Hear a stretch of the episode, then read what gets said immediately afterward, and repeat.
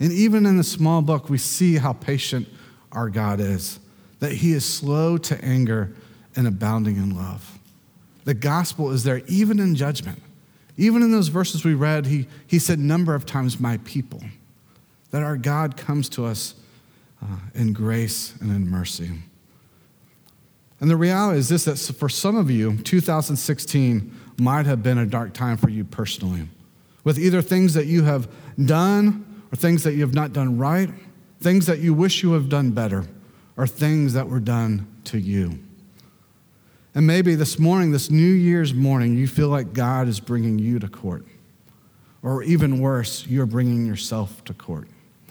Often on New Year's Day, we take ourselves to court so that we can make certain resolutions to make things right for a new year. We often ask, How can I make this new year better? What are those things I'm going to finally do right? In other words, another form of questions that students often ask me is this is how can I finally get victory over my Christian life? How can I start doing this thing right? And I think this passage this morning is a great way to answer this question for us. It's going to give us three points, three responses.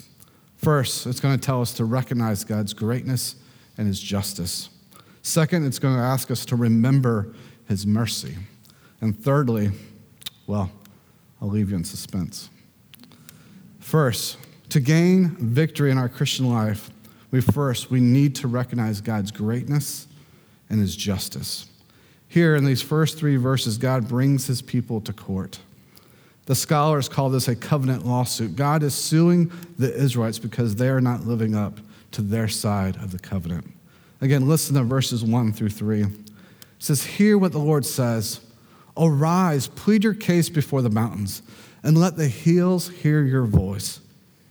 Hear, you mountains, the indictment of the Lord, and the enduring foundations of the earth, for the Lord has an indictment against his people, and he will contend with Israel Oh, my people, what have I done to you? How have I worried you? Answer me. In these verses, we see that God is bringing his people to court, and he's calling the mountains to be his witness. The mountains have been there from the very beginning, they have seen it all. The mountains have seen the very unfaithfulness of God's people and the faithfulness of God. God is wanting the people of Israel and for us to see the very greatness of our God and that He's a God of justice, that He calls for justice. God is taking His people to court to remind them who they are so that they would repent and live in light of God's mercy.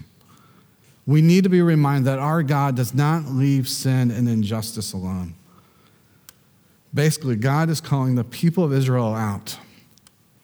Um, and this morning, I have a question for you. Do you really consider God as great and holy, one who does not leave injustice unanswered. How does this truth of God's holiness, of his greatness, reflect in your life? Has God ever confronted you with your unfaithfulness? For you and for me to live out a life that would bring true change, we need to see God, our God, as great and our God of a God of justice, that one who calls us to repentance. Uh, listen to this quote by Richard Lovelace from his book, Renewal as a Way of Life.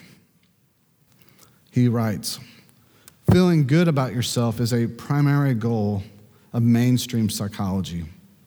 But for biblical religion, it is at best a way on the road to knowing God, and at worst, a deceptive trap. Only by fixing our attention on God can we, we actually know ourselves both the grace that He has given and the depth of our needs. If we compare our lives with those other humans, it may be easier for us to say, I'm okay. But if we measure our goodness by the holiness of God, it's another story. Encountering the biblical God can be a deeply unsettling experience.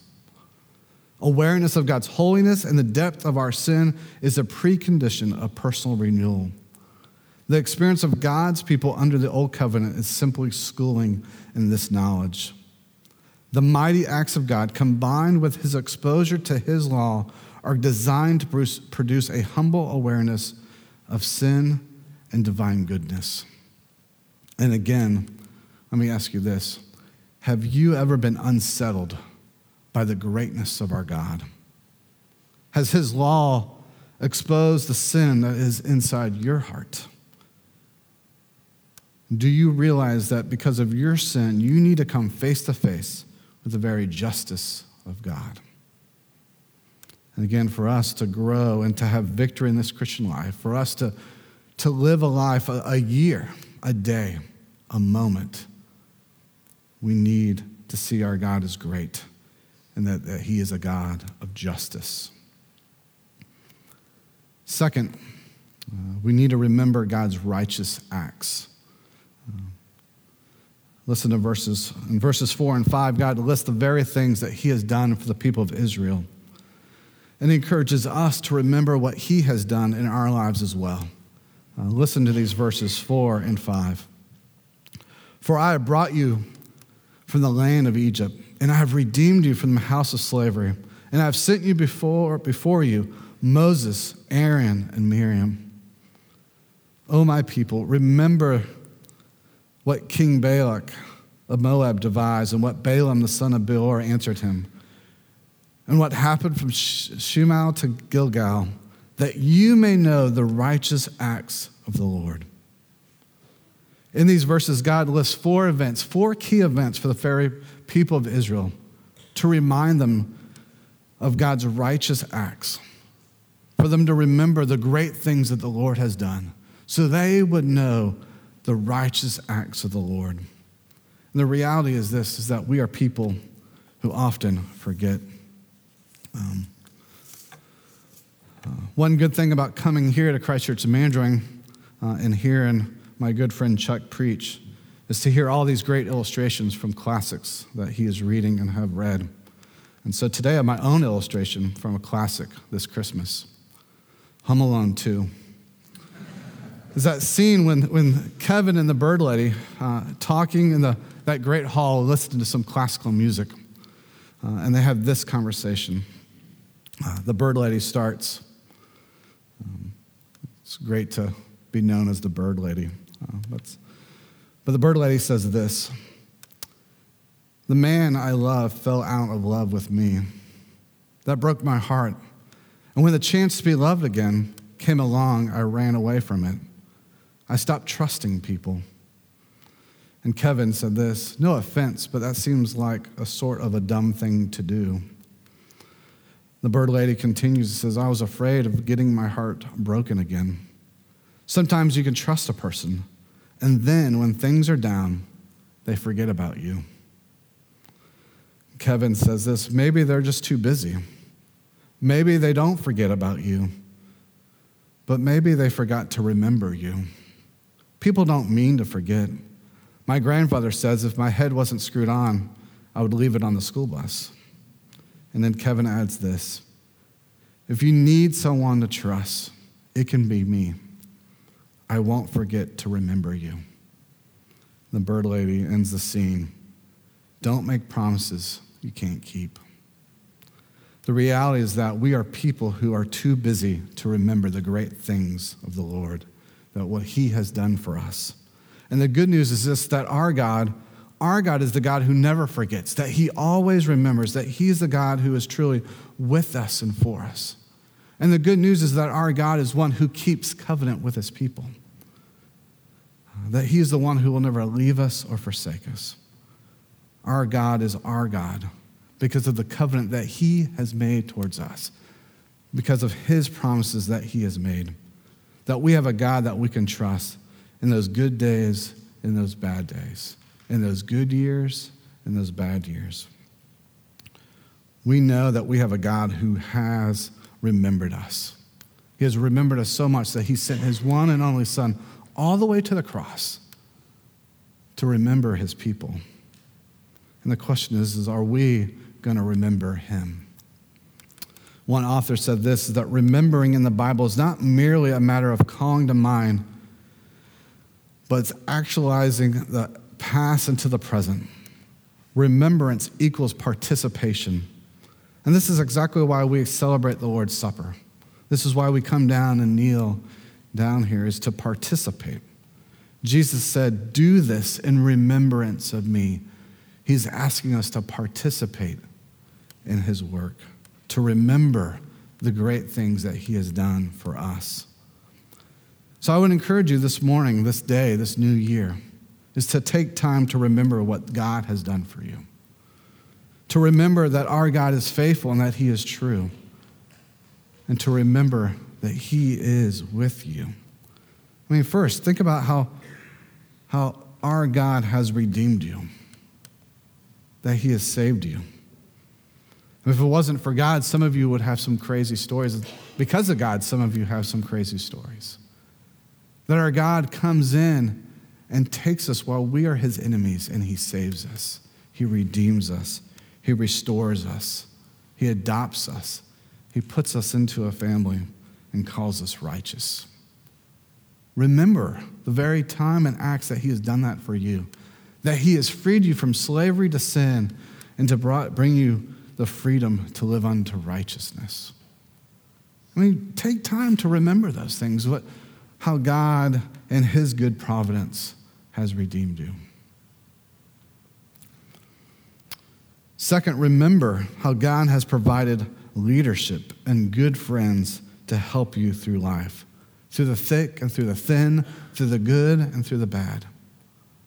That our God is a good God, that He doesn't provide Himself, but He provides His people to come alongside of us, to teach us, to help us, to bring us back to Him, to remind us of the good news, the righteous things of the Lord.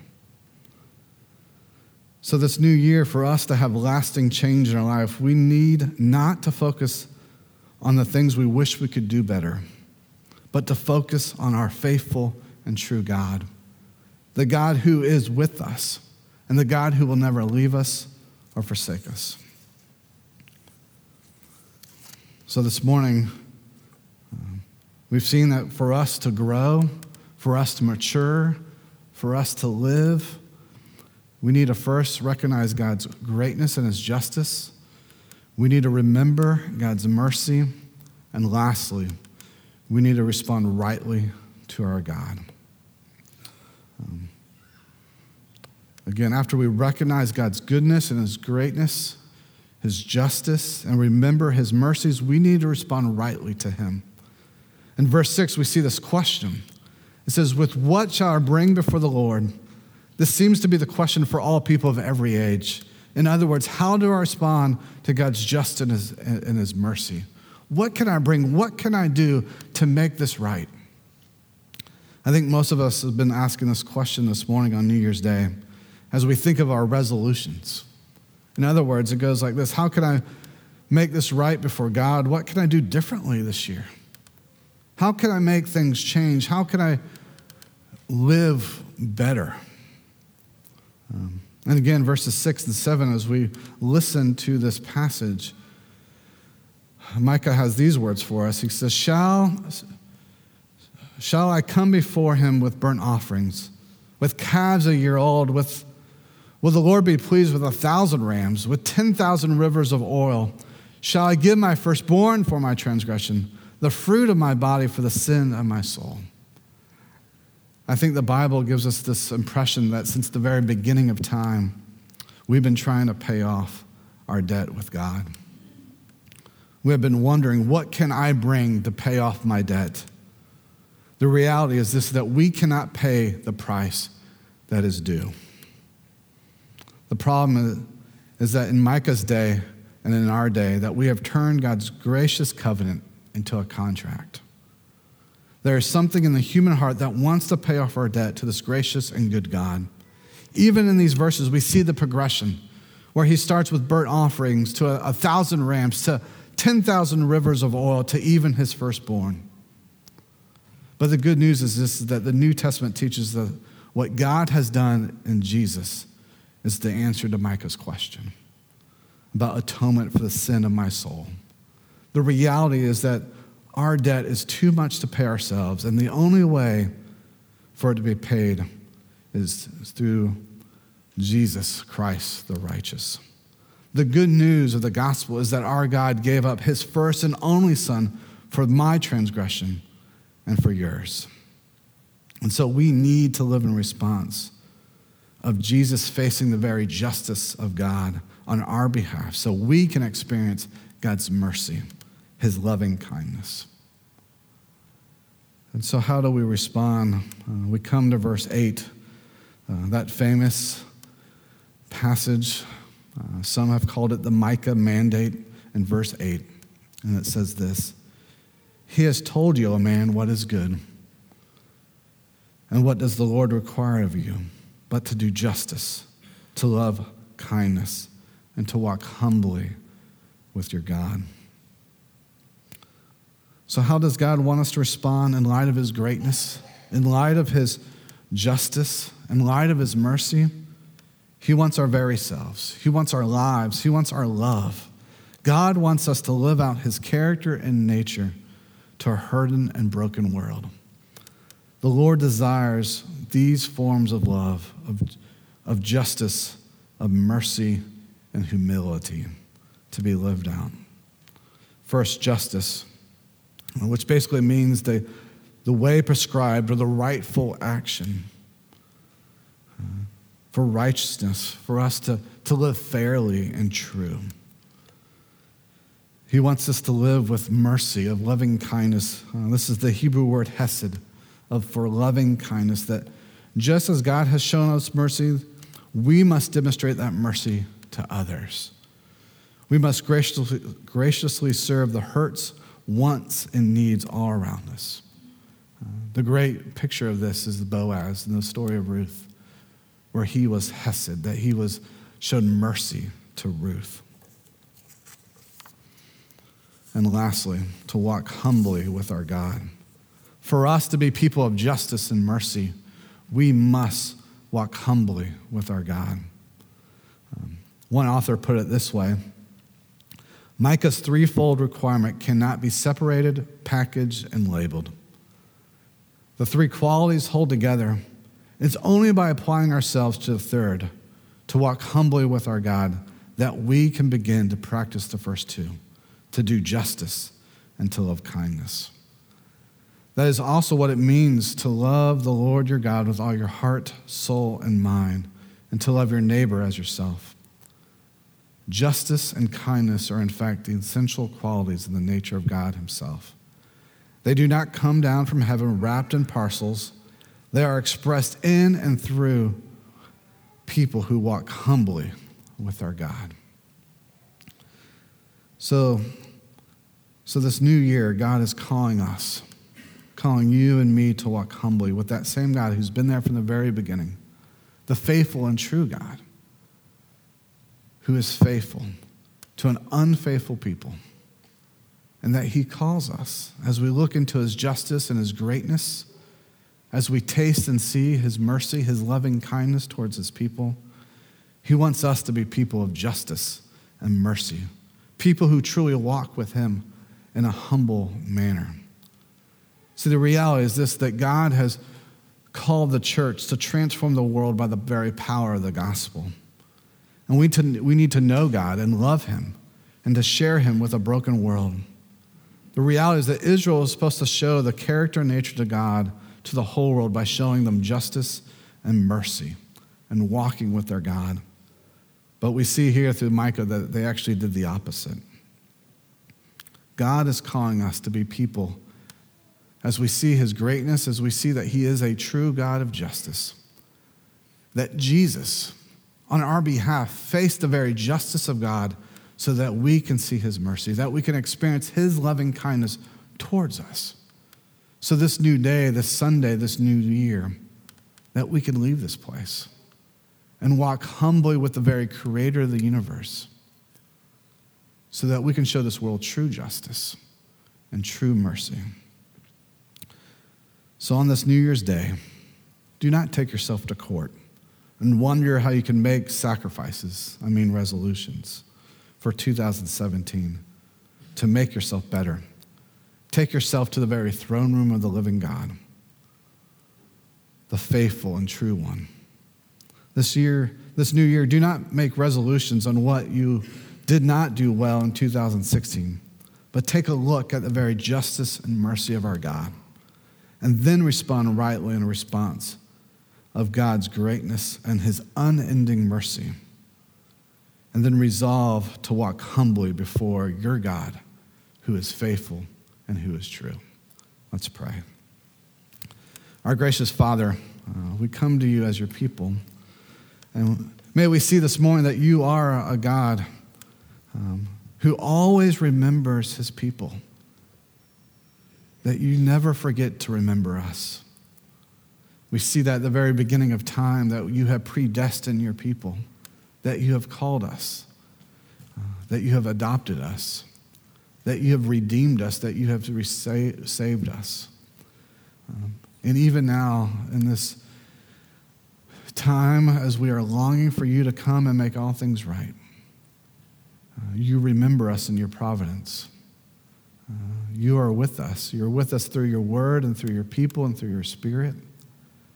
Uh, and you remind us of your righteous acts that you have towards us. And this morning, I pray that we would see you as a God of justice, that we would see your greatness, uh, that we see that you would come and call the mountains uh, to show how faithful you have been and un- how unfaithful we have been.